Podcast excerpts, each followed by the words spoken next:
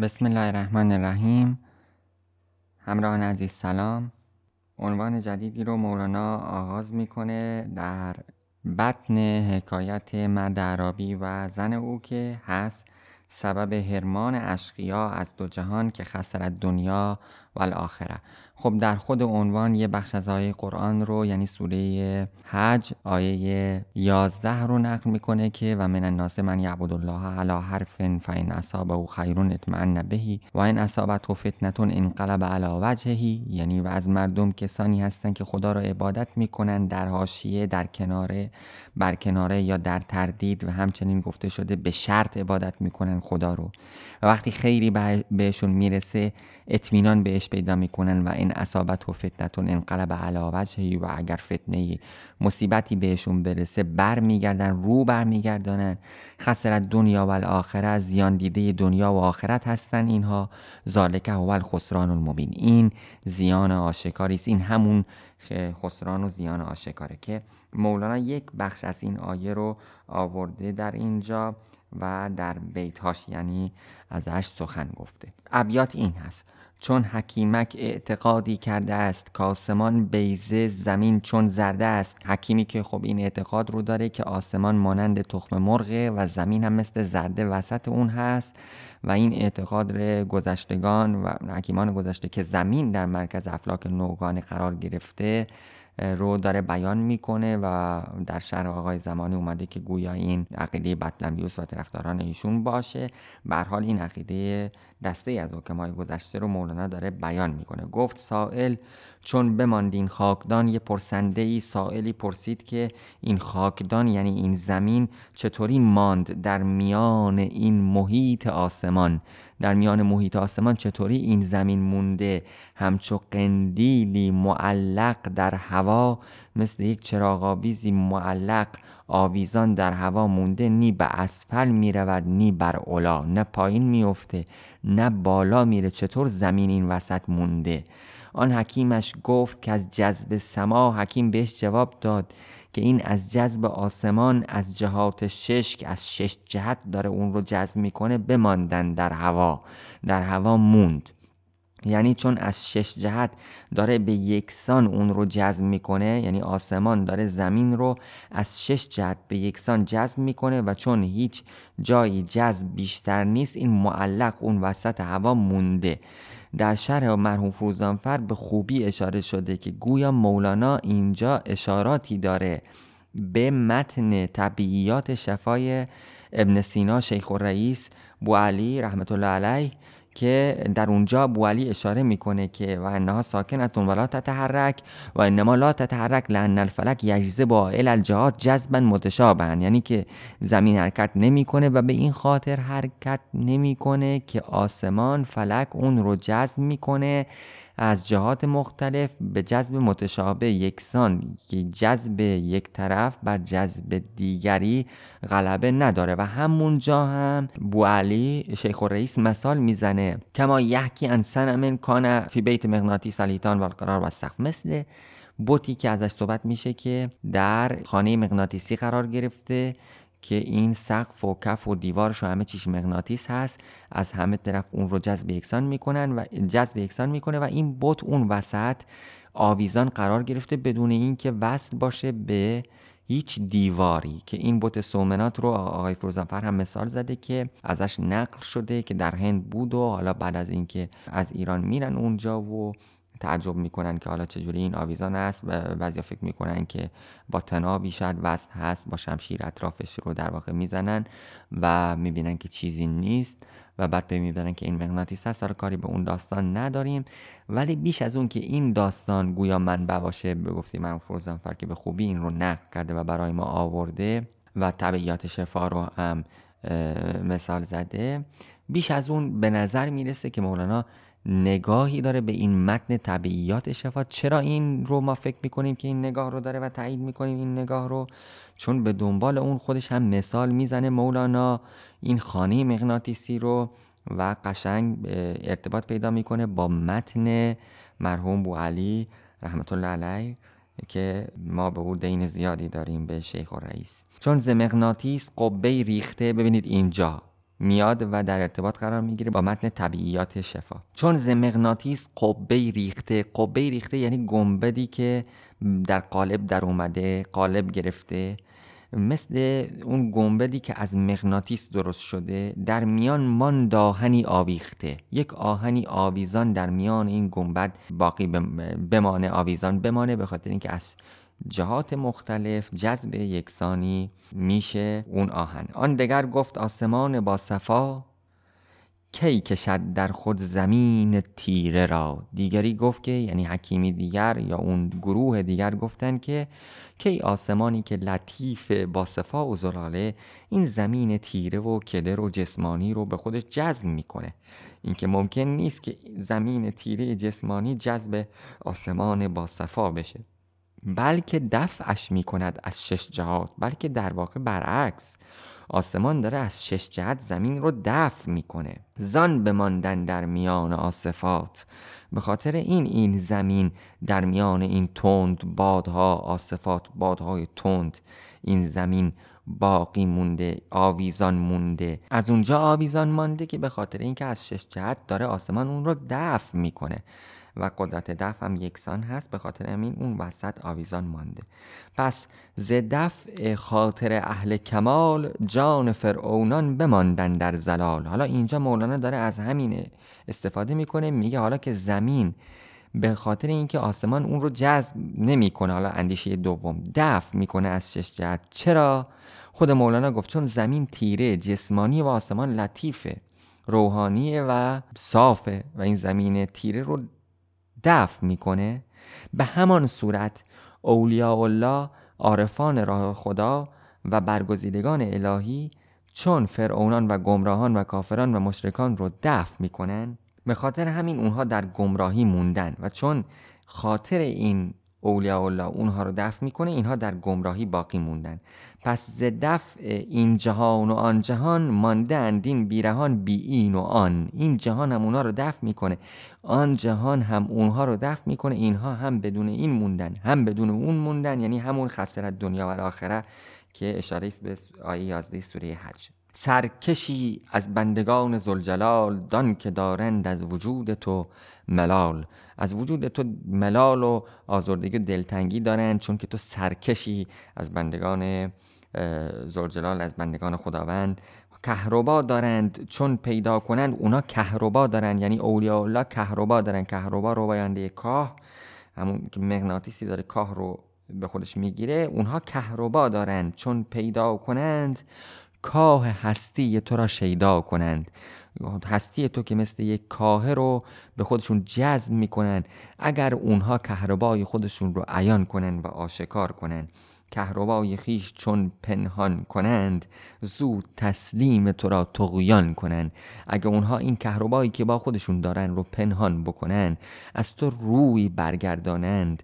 اون کاری می‌کنن که تسلیم تو با این کارشون تسلیم تو رو ایمان تو رو اسلام تو رو تسلیم تو رو تبدیل به تقیان و سرکشی و کفر و شرک می‌کنن. آنچنان که مرتبه حیوانی است کو اسیر و صغبه انسانی است. صغبه رو حالا شما ممکنه در نسخه که منتشر شده از آقای نیکلسون مثلا ببینید یا در نسخه های دیگه.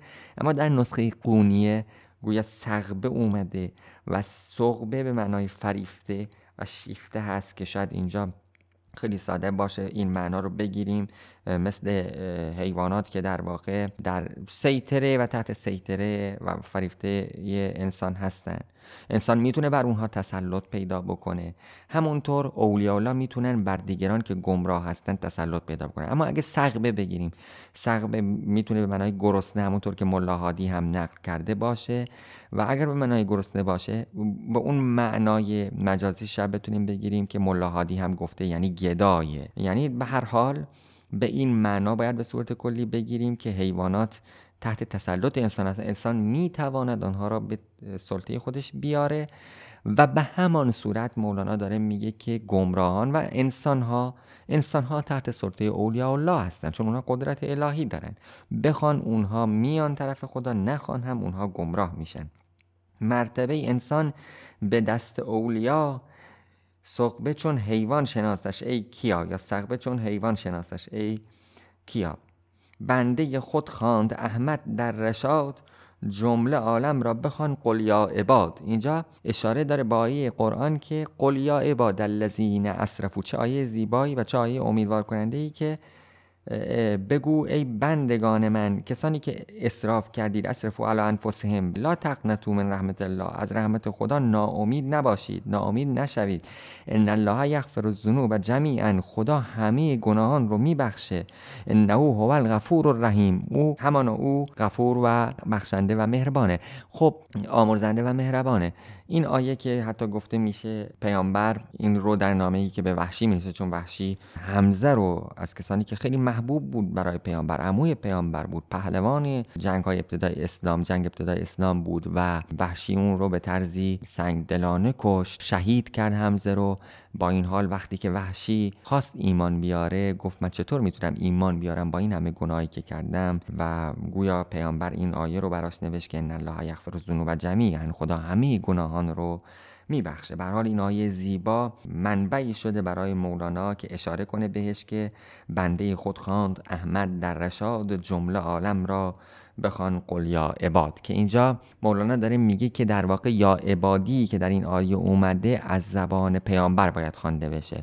یعنی پیامبر داره میگه ای بندگان من. یعنی بندگان بندگان پیامبر نه بنده برای پرستش نه بنده ای که اون رو بپرسته بنده ای که باید در طاعت این راهنمای خودش رو اطاعت کنه این مرشد خودش رو این پیر خودش رو یعنی پیامبر رو اطاعت کنه. و اینجا مولانا داره این آیه رو بدین معنا می‌گیره که عبادی رو نه بندگان خدا اینجا بلکه بندگان پیامبر داره گفته میشه. قل یا عبادی بگو ای بندگان من کسانی که بر خودتون اصراف کردید از رحمت خدا نامید نباشید. خدا همه گناهان رو میبخشه. و به خاطر همین تفسیر مولانا و نگاه مولانا است که بعد میگه عقل تو چون تفسیر دیگه اینه که یا عبادی یعنی بندگان خدا. ای بندگان خدا یا عبادی بندگان من من اینجا خداست. حالا اینجا مولانا داره میگه من اینجا پیامبره. جمله عالم را بخوان قل یا عباد. عقل تو همچون شتربان تو شطور عقل مثل شتربانه و تو همچون شطوری که میکشاند هر طرف در حکم مر. شتربان شطور رو میکشانه به سختی محکم. اون نمی‌تونه بگه این ور بره یا اون ور بره. اون تصمیم می‌گیره. شتربان تصمیم می‌گیره. عقل هم همینطور در حکمی محکم در حکمی سخت و شدید در حکمی که ممکنه ناخوشایند باشه. حتی برای ما ما رو میکشنه به این طرف به آن طرف. و ما کار این نیستیم. عقل عقلند اولیا و عقلها. حالا میگه عقل عقل اولیای خدا هستن.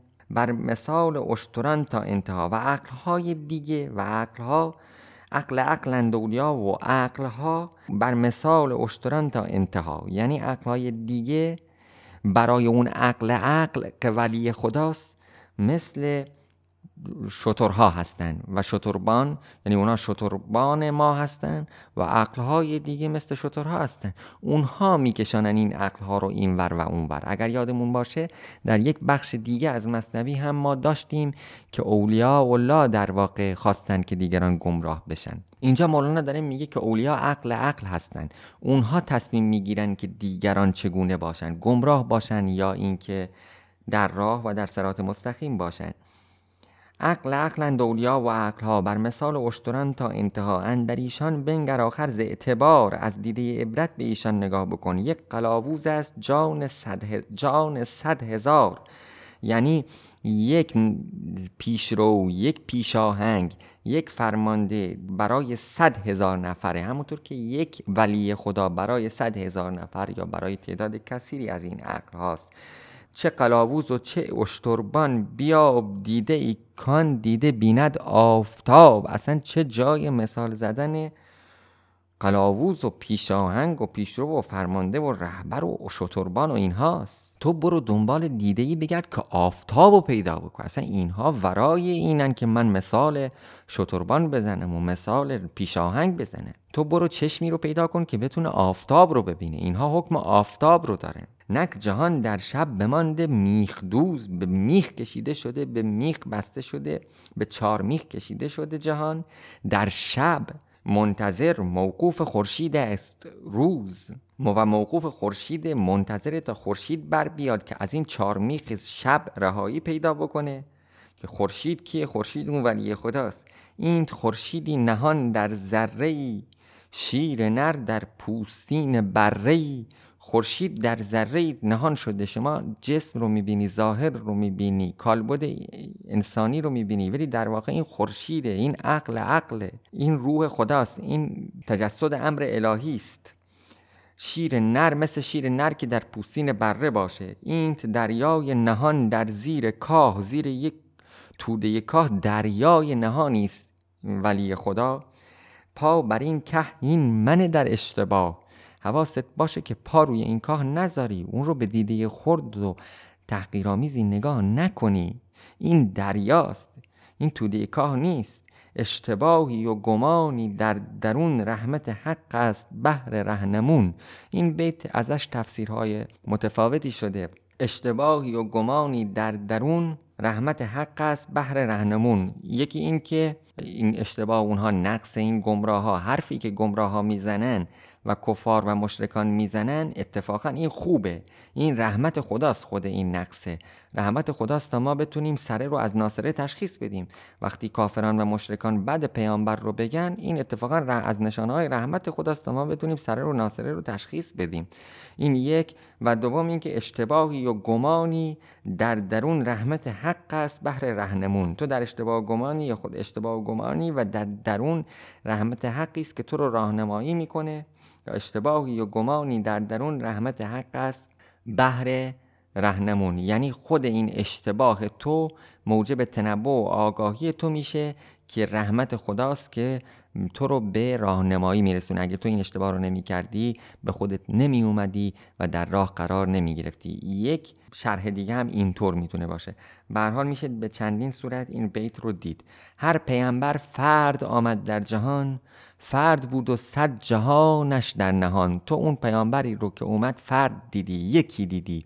ولی صد جهان در درون خودش داشت این پیامبر. عالم کبرا یعنی عالمی آفرینش تمام دنیا. عالم کبرا و شاید به گفته حتی دل انسان هم عالم کبرا گفته باشه. ولی جهان آفرینش به صورت کلی. عالم کبرا به قدرت سحر کرد. یعنی اون پیامبر تمام عالم آفرینش رو با قدرت خودش سحر کرد یا با قدرت الهی سحر کرد. کرد خود را در کهین نقشی نورد. نورد اون چوبی که تومار دورش پیچیده میشه. یعنی خودش رو پیچید در یک نقش کوچک و جزئی.